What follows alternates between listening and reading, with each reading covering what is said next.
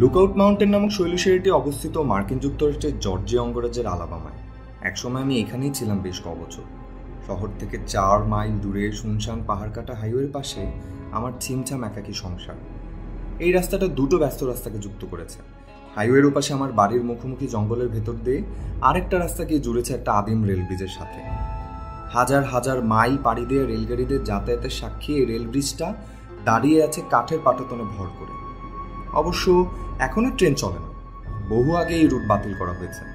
এখন এ পথে কালে ভদ্রে শুধু দু একটা গাড়ি চলে, তাও এই ছোটোখাটো গাড়ির ভাড়েই কেঁপে কেঁপে ওঠে একসময় হাজার টন ওজনের ট্রেনের ভারবাহী ব্রিজটা। এখানে বাসা নেওয়ার আগে বিভিন্ন সময় লোকমুখে শুনেছি, ব্রিজটা নাকি ভুতুরে এমনকি আমার অনেক বন্ধু এসেছিল এই ব্রিজের খোঁজে। যদি ভূত সাহেবের দেখা মেলে? ব্রিজটা নিয়ে আমার শোনার সবচেয়ে ভয়ঙ্কর গল্পটা হলো, এক মা ও তার শিশু সন্তানকে নিয়ে। এই ব্রিজ পার হওয়ার সময় খুন হয়েছিল তারা। প্রায় একশো বছর আগের একটি কুয়াশাচ্ছন্ন রাতের ঘটনা। এক হাতে লণ্ঠন এবং আরেক হাতে সন্তানকে কোলে জুড়ে এক বন্ধুর বাসায় যাচ্ছিল এক মহিলা। হঠাৎ দ্রুত বেগে ছুটে এলো একটি ঘোড়ার গাড়ি। বৃষ্টি সরু হতে সরতে পারেনি বেচারি। গাড়ির ধাক্কায় কোলে শিশুকে নিয়ে পড়ে গেল খাঁড়ির গভীর জলে। তবে দুদিন পর মায়ের লাশ ভেসে উঠলেও শিশুটির লাশ অনেক খুঁজেও পাওয়া যায়নি। এরপর এই মা আর তার শিশু সন্তানকে নিয়ে গড়ে উঠতে লাগল নানা রকম জনশ্রুতি। অনেকেই দাবি করেন প্রায় নাকি একটা লণ্ঠনকে রেল লাইন ধরে এগিয়ে যেতে দেখা যায়। ব্রিজের মাঝ বরাবর যাওয়ার পর লণ্ঠনটি পানিতে ঝাঁপিয়ে পড়ে। পানিতে লণ্ঠনার আলোটা হারিয়ে যাওয়ার ঠিক আগে কাঠের পাটাতন এমনভাবে ঝাঁকুনি দেয় যেন সজোরে ছুটে আসছে কোনো ঘোড়ার গাড়ি। আবার আরেক দলের মতে, ঘুটঘুটে অন্ধকার রাতে ব্রিজের নিচ থেকে প্রায় ভেসে আসে ছোট বাচ্চার কান্নার আওয়াজ। বিশেষ করে কুয়াশা ঢাকা রাতগুলোতেই নাকি এই ঘটনা সবচেয়ে বেশি ঘটে। আমি অবশ্য কখনো এসব বিশ্বাস করতাম না। তবে একদিন একটা জিনিস দেখেছিলাম। সেটাই বরং বলি এখন। এক শীতের রাতে গাড়ি চালিয়ে এগোচ্ছিলাম ব্রিজের দিকে।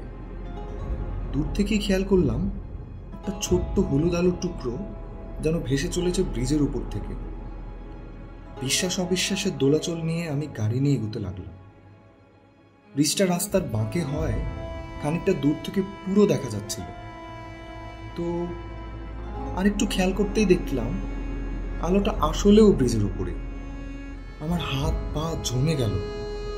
ঠান্ডায় নয়, ভয়ে। গাড়ি নিয়ে এগোতে কষ্ট হচ্ছিল।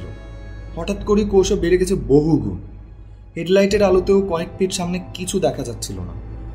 ব্রিজের উপর আমার সঙ্গে ঘন কুয়াশা এবং সেই হলুদ আলো। কাঠের পাটাতনে আগানো পর্যন্ত আমার চোখ পড়েছিল সেই হলুদ আলোতে। হঠাৎ আলোটা ব্রিজের বা দিক থেকে নেমে নিচের কালিগুলো অন্ধকারে হারিয়ে গেল। অনেকটা আন্দাজে গাড়ি চালিয়ে ব্রিজের মাঝ বরাবর এগিয়ে গিয়ে থামলাম। তারপর টর্চ হাতে গাড়ি থেকে নামলাম। রেলিংয়ের কাছে গিয়ে ব্রিজের নিচে কুয়াশা ঢাকা অন্ধকারে আলো ফেললাম। দু খাড়িতে পানি নেই। বছরের সময় থাকার কথাও না। খাড়ির তলায় থকথকে কাদার উপর শুধু কটা শুকনো পাতা পড়ে থাকতে দেখে কিছুটা হতাশই হলাম। আমি অন্য কিছু দেখব বলে আশা করছিলাম। আরও খানিকটা সময় টর্চার আলোর ব্রিজের নিচটা দেখলাম। আর কিছু নেই। কিন্তু একটু আগে যা দেখলাম তার ব্যাখ্যা কি? ভ্রম ব্যাপারটাকে ভ্রম বলে সন্দেহ করতে কষ্টই হচ্ছে। মদ ছেড়েছি বহুদিন হয়েছে। অন্য কোনো নেশার অভ্যাসও নেই শরীর স্বাস্থ্য চমৎকার। সেখানে কোনো কারণ ছাড়া আমার চোখ ভুল দেখবে? বিশ্বাস হচ্ছে না। আর আমার জানা মতো সেই জায়গাটি ছিল জনমানব শূন্য তারপরেও যদি কেউ আমার সাথে ইয়ার্কি করার চেষ্টা করে থাকে, তবে তাকে দশে দশ দিয়েই যায়। আমাকে এমন ঘোল খাওয়ানোর জন্য।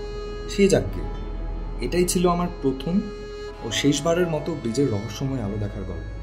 তার কিছুদিন পরের কথা। সম্ভবত সপ্তাহ দুয়েক হবে। রাতের খাবারের পর প্রায়ই আমি আমার কুকুরটাকে নিয়ে হাঁটতে বেরোই। সেদিন কি মনে করে ব্রিজটার দিকে গেলাম। ভরা জ্যোৎস্নার কারণে কুয়াশা ঢাকা রাতটাকে আরও সুন্দর আর রহস্যময় লাগছিল। ঢালের যেই জায়গাটা থেকে ব্রিজটা পুরোপুরি দেখা যায়, সেখানে দাঁড়িয়েছিলাম আমরা। কিছুক্ষণ দাঁড়ানোর পর ব্রিজের উপাস থেকে ঘোড়ার গাড়ি ছুটে আসার শব্দ শুনলাম। মুহূর্তেই যেন কয়েক গুণ উজ্জ্বল হয়ে গেল জ্যোৎস্না। টের পেলাম একটা কালো ছায়ার মতো কিছু একটা ধেয়ে আসছে ঠিক আমার দিকে। শব্দটা ব্রিজ পার হয়ে আরও কাছে আসতে নিশ্চিত হলাম যে এটা ঘোড়ার গাড়ি। ঢাল বেয়ে আসতে আসতে গাড়িটাকে আর দেখা গেল না। সাথে মিলিয়ে গেল সেই ঘোড়ার গাড়ির শব্দ। পাশ থেকে কোনো চলন্ত গাড়ি যাওয়ার পরিবর্তে আমি শুধু ক্ষণিকের এক দমকা হাওয়া অনুভব করলাম। সেই সাথে কেঁপে উঠল আশেপাশের গাছগুলো। আমার কুকুরটা তাকিয়ে রইল ফাঁকা রাস্তার দিকে। ঠিক যেদিকে বাতাসটা বয়ে গেল। হয়তো কিছু দেখবে আশা করছিল। কিংবা কে জানে? হয়তো দেখেছে, কিন্তু আমাকে বলতে পারেনি।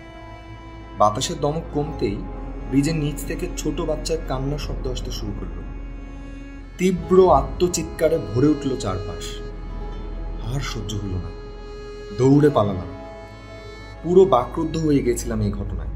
সেই রাতে দ্রুত বাসায় ফিরে শুয়ে পড়লাম। তারপরে একটানা সপ্তাহখানেক জ্বরের ঘরে পড়েছিলাম।